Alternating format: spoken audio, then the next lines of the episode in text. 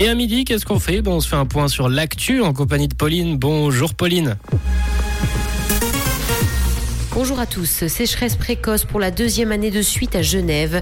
Des restrictions sur les trajets longs sur la ligne Lausanne-Fribourg à cause de travaux et un ciel voilé attendu cet après-midi. Sécheresse précoce pour la deuxième année de suite à Genève. Les six premiers mois de l'année ont été très secs dans le canton. Les petits cours d'eau se tarissent déjà et les agriculteurs s'attendent à de maigres récoltes.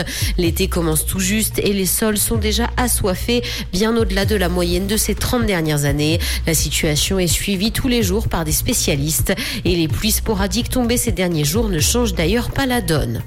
Transport, des restrictions et des trajets plus longs sur la ligne Lausanne-Fribourg à cause de travaux. Ces perturbations sont sont attendus d'août à décembre et les travaux auront donc un impact sur l'horaire de toute la Suisse romande. Des bus de remplacement seront mis à disposition pour certaines lignes et à certains horaires afin de permettre aux usagers de se déplacer.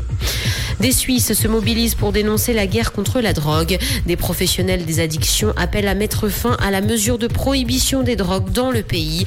Plusieurs actions de sensibilisation ont d'ailleurs été organisées dans le pays hier. Une revendication qui est justifiée par le fait que les mesures établies contre la drogue en Suisse conduisent à la stigmatisation des consommateurs, ce qui les empêche d'avoir accès aux soins.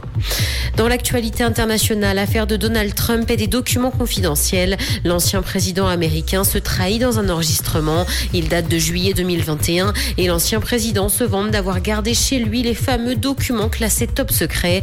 Il est accusé d'avoir mis la sécurité des États-Unis en péril et risque d'ailleurs pour ça plusieurs années d'emprisonnement. Début juin, il avait plaidé non coupable devant la justice. Le casque de réalité virtuelle d'Apple serait livré sans certains accessoires pourtant essentiels. La marque à la pomme livrerait le Vision Pro sans lanière supérieure et sans lentille correctrice. Cependant, ces objets semblent essentiels pour offrir un confort optimal à l'utilisateur. Le casque est composé de verre et d'aluminium au lieu du plastique souvent utilisé par la concurrence, ce qui le rend par ailleurs lourd à l'usage.